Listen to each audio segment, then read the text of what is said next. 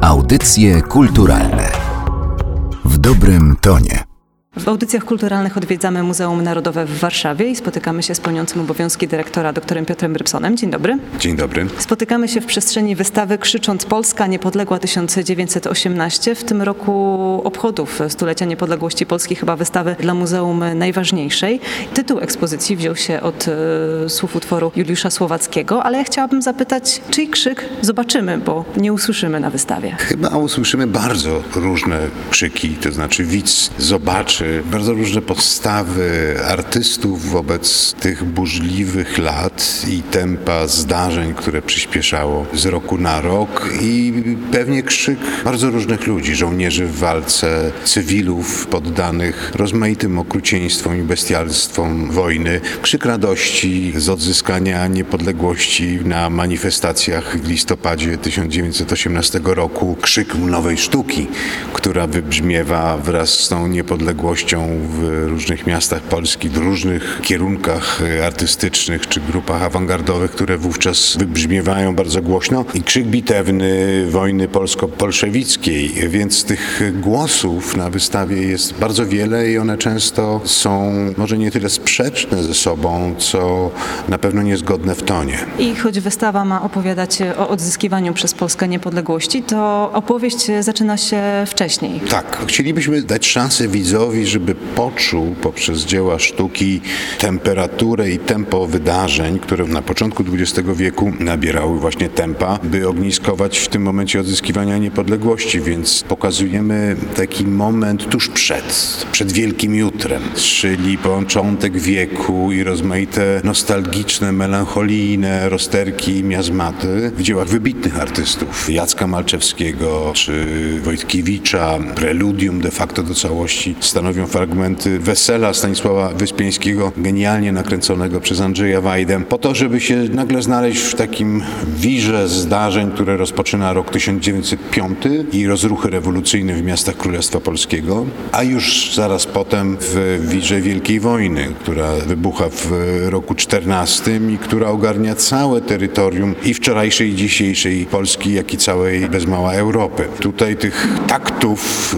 dziania się jest bardzo bardzo wiele. Również i wojna jest podzielona na rozmaite segmenty. Ten okres wojenny zarówno pokazujemy taką perspektywę cywilną, jak i perspektywę militarną. Wydaje mi się, że ten aspekt właśnie ludności cywilnej to jest e, bardzo wartościowa część tej wystawy, bo wciąż za rzadko pamiętamy o tym, że wojna to nie tylko portrety generałów i dowódców, to nie tylko wielkie decyzje, wspaniałe zwycięstwa albo sromotne porażki, to przede wszystkim e, cierpienie tych, którzy są na froncie, ale też tych, którzy w działaniach wojennych nie uczestniczą. O tym się rzeczywiście często zapomina, zwłaszcza w przypadku tej wojny zwaną Wielką, ponieważ Polacy mają wyobraźnię wojenną ukształtowaną przez dramat II wojny światowej i ta wcześniejsza wojna, pierwsza, zapisała się dość słabo w wyobraźni zbiorowej. Choć to była wojna wyjątkowo okrutna. Była to potworna wojna z ogromną ilością wielomilionowych strat, również na ziemiach, które staną się ziemiami państwa polskiego.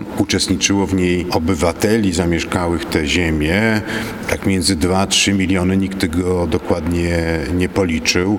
Uczestniczący w armiach, wrogich sobie armiach no, pod obcymi godłami, rosyjskimi, carskimi, czy cesarskimi, austriackimi, czy pruskimi. I Polacy również na frontach francuskich, belgijskich, w zasadzie wszędzie, gdzie ich rozrzucił, a pośród tych milionów garstka ledwie, bo 40 tysięcy uformowała polskie legiony, ale tak się zdarzyło, że sztuka tworzona w środowisku legionowym, która popularyzowała ten legionowy czyn w czasie Wielkiej Wojny, a później po niej go w jakiś sposób cementowała, i dokumentowała, stała się tym obrazem, kalką, poprzez który oglądamy niezwykle burzliwe, brutalne wydarzenia tych kilku lat wojennych. I to bardzo staraliśmy się na tej wystawie odwrócić, to znaczy pokazać sztukę, która reprezentuje głos cywilny, a również sztukę, która pokazuje bestialstwa wojny oglądane z perspektywy pola bitwy. Nie było to wcale takie proste, ale jest y, pewna część dzieł,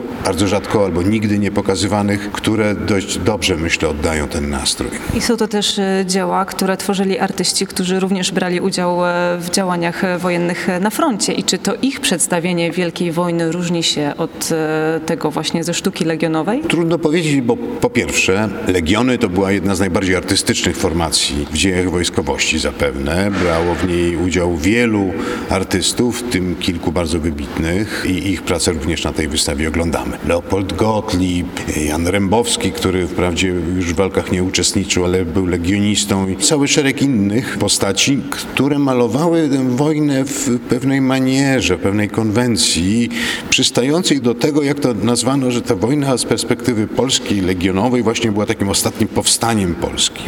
A więc e, to są obok portretów żołnierzy, rozmaite potyczki, batalie, szarże kawalerii, no trochę w takim duchu, jak to ukształtowało malarstwo XIX-wieczne, batalistyczne, Brandt, którego pokazywaliśmy tutaj wcześniej, czy najstarszy z Kosaków i tak dalej. Natomiast jest ogromna różnica między sposobem przedstawiania wojny, zwłaszcza w zachodniej Europie, przez artystów niemieckich, francuskich, angielskich, austriackich, belgijskich i jakich tylko, dla których ta wojna była po prostu jednym wielkim piekłem i nieszczęściem, z którego nikt nie wyszedł zwycięsko.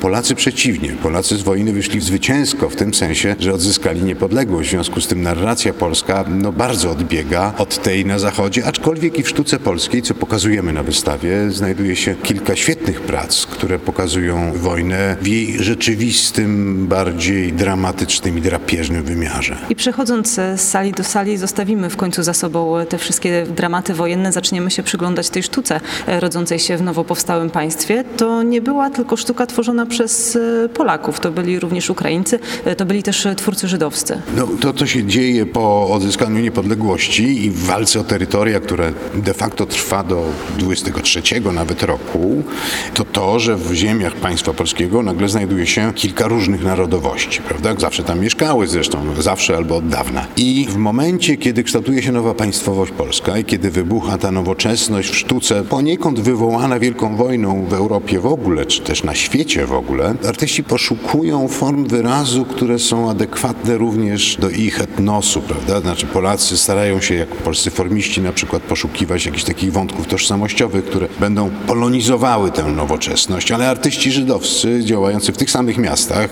w Wilnie, czy w Warszawie, czy w Łodzi, też poszukują takiej formy nowoczesnej dla sztuki żydowskiej. Ukraińcy, a tutaj mówimy i na wystawie pokazujemy sztukę powstającą na ziemiach państwa polskiego, a więc na Ukrainie, co nazywamy dzisiaj Ukrainą Zachodnią, e, w Galicji, w Lwowie, poszukują formy, która by była jakoś odpowiednia do tego etnosu ukraińskiego, a więc poszukują nawiązań do sztuki bizantyjskiej, taką neobizantyjską sztukę, w której zresztą paradoksalnie uczestniczą też artyści, a zwłaszcza artystki polskie, mieszkające w Lwowie lub mające kontakt z tym kręgiem artystów, zwłaszcza z Michałem Bojczukiem jeszcze w Paryżu. I to jest dość zabawne oglądać to z pewnej perspektywy, bo momentami okazuje się, że te walki o formę narodową są szalenie do siebie formalnie zbliżone. To znaczy one wszystkie odnajdują się w jakiejś perspektywie nowoczesności, wszystkie czerpią z doświadczeń dość uniwersalnych, europejskich, w różny sposób je rozgrywając, ale myślę, że bardzo wprawne oko odróżniłoby tak naprawdę, co kto zrobił i w imię jakiej narodowości, tym bardziej, że niektóre z tych ugrupowań były dość mocno międzynarodowe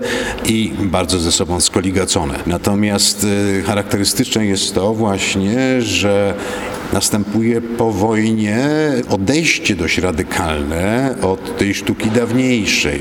Jakkolwiek nie byłaby wybitna, bo to jest odejście od wielkich postaci polskiej sztuki, którzy de facto stanowią sól tej sztuki, jak Wyspiański, czy jak Malczewski, szereg innych, ponieważ symbolika wytworzona w czasach niewoli przestaje być przydatna w momencie, kiedy Polska odzyskuje niepodległość. Nowe państwo muszą tworzyć nowi artyści zajmujący się zupełnie zupełnie nową sztuką, to jasne. E, wspomniał Pan o artystkach z Lwowa. I ja tak oglądając wystawę zastanawiałam się nad tym, bo mamy reprezentowanych uchodźców, mamy ludność cywilną, mamy właśnie artystów e, niekoniecznie narodowości polskiej, choć mieszkających wtedy w granicach państwa polskiego i wydaje mi się, że kobiety to jest ta grupa, która na wystawie jest e, jednak wciąż niedoreprezentowana. Rzeczywiście jest tak, że w obrazach, rzeźbach, grafikach kobiet jest stosunkowo niewiele. Ja wprawdzie bardzo starałem się tutaj zaakcentować udział kobiet e, zarówno w czynie zbrojnym. My mamy taki świetny portret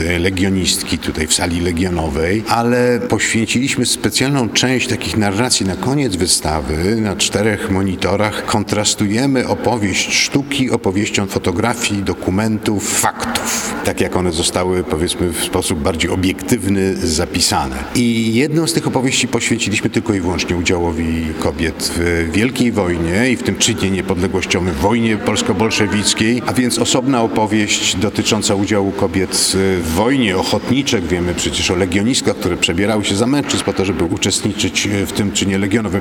Natomiast jest tutaj kilka znaczących bardzo artystek. No przede wszystkim najbardziej chyba jaśniejąca na tej wystawie Zofia Stryjeńska, która ma chyba najbardziej udany też cykl prac związanych z momentem odzyskiwania niepodległości. Cykl Pascha, który nawiązuje oczywiście do motywów chrystologicznych i dotyczy zmartwychwstania, ale już w szatach słowiańsko-przedchrześcijańskich powiedziałbym, więc jest to bardzo interesująca ikonografia. Jest to pełne energii, barw, koloru, z taką dynamiką form, którą ona później zresztą przeniesie też do cyklu bożków słowiańskich, które tworzy również e, w tych latach 17, 18, 19, próbując skonstruować jakąś taką wyobrażeniową, fantazmagoryczną kaskadę bóstw i bogiń, pogańskich właśnie, przedchrześcijańskich, które emanują witalnością, taką lokalną siłą, biorącą swoje moce, nie wiem, z żyta, prosa, miodu, dębów, no takich lokalnych ingrediencji. I to jest bardzo typowe zresztą dla tego momentu, to odejście ku prymitywizmowi, ku siłom pierwotnym, ku czemuś wcześniejszemu, co akurat kobieta, Zofia Stryjeńska, świetnie w tych pracach uchwyciła. Kobietą jest też e, autorka bardzo charakterystycznej rzeźby pomnika Józefa Piłsudskiego, którego model możemy oglądać w ostatniej sali, sali poświęconej już tylko wizerunkom e, marszałka, doskonałego przykładu człowieka, który o ten wizerunek dbał. Tak, i ostatnia sala wystawy jest poświęcona w całości brygadierowi, komendantowi, naczelnikowi państwa i marszałkowi. W kolejności Józefowi Piłsudskiemu, po to, żeby z jednej strony pokazać oczywiście jego kluczową rolę dla różnych etapów zresztą całej tej historii, ale również, żeby pokazać, że to oczekiwanie bohatera, który tutaj gdzieś przemyka przez salę, zwłaszcza w tych momentach odrodzonej, gdzie powstają rycerze uśpieni. No, tradycja romantyczna przeniosła ten motyw wodza, bohatera, przywódcy, rycerza, który gdzieś poprowadzi chówce na bój. I tym bohaterem ostatecznie okazał się w największym stopniu i dobrze na siebie tę rolę przyjął Józef Piłsudski. W związku z tym ta ostatnia sala w pewien sposób monumentalizuje jego postać, tak jak ona została zmonumentalizowana w latach następujących po odzyskaniu niepodległości, a zwłaszcza po przewrocie majowym. I tam po środku rzeczywiście jest fragment projektu pomnika, który wykonała Zofia Trzcińska-Kamińska, notabene jedna z tych pań, które obciąwszy włosy wstąpiły do legionów, legionistka. Natomiast jest tam również inna praca, moja ulubiona, Wiktorii Goryńskiej, wspaniałej graficzki i ona przedstawia marszałka takiego gibkiego, seksownego, pełnego powabu, z wygiętą dość wdzięcznie figurą.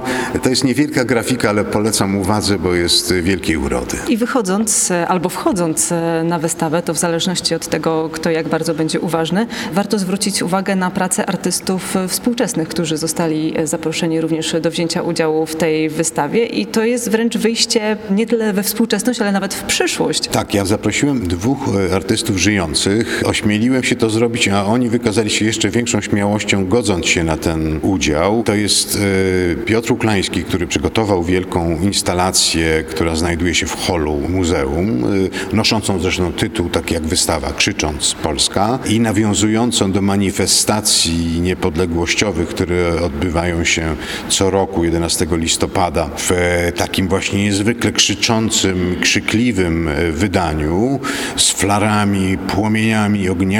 No, ludzie nadal krzyczą Polska, tak?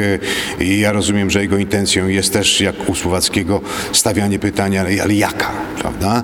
Natomiast drugim artystą jest Przemek Trust-Truściński, artysta znany przede wszystkim ze swojej twórczości ilustratora, autora komiksów, który sięgając po środki takie popartystyczne, splata jakiś rodzaj wyobrażenia tej wielkiej wojny, tak być może, jak młode pokolenie by ją widziało, gdzie pewne wątki się mieszają, ale gdzie pewne kwestie fundamentalne zostają nadal utrzymane. I myślę, że obydwaj artyści znakomicie znaleźli się na tej wystawie. A czy 100 lat to jest już wystarczający czas, żeby z dystansu spojrzeć na te wydarzenia, które towarzyszyły odzyskiwaniu przez Polskę niepodległości? Myślę, że tak, szczególnie, że ostatnie lata pozwoliły nam chyba uzyskać taką klarowniejszą perspektywę dotyczącą polskiego społeczeństwa, stosunku do rozmaitych kwestii związanych z polskością, niepodległością, relacją z innymi i tak dalej. Więc myślę, że jest to wielka lekcja historii, którą dostajemy dzisiaj, która na pewno jest pożytkowana w wielkim stopniu również przez współczesnych historyków, którzy lepiej są w stanie opisywać tę przeszłość, dysponując takim oglądem rzeczywistości dzisiejszej, ale myślę, że i dla historyków sztuki, a przynajmniej dla mnie, konstruującego tę wystawę, to bardzo dobry moment na spojrzenie wstecz.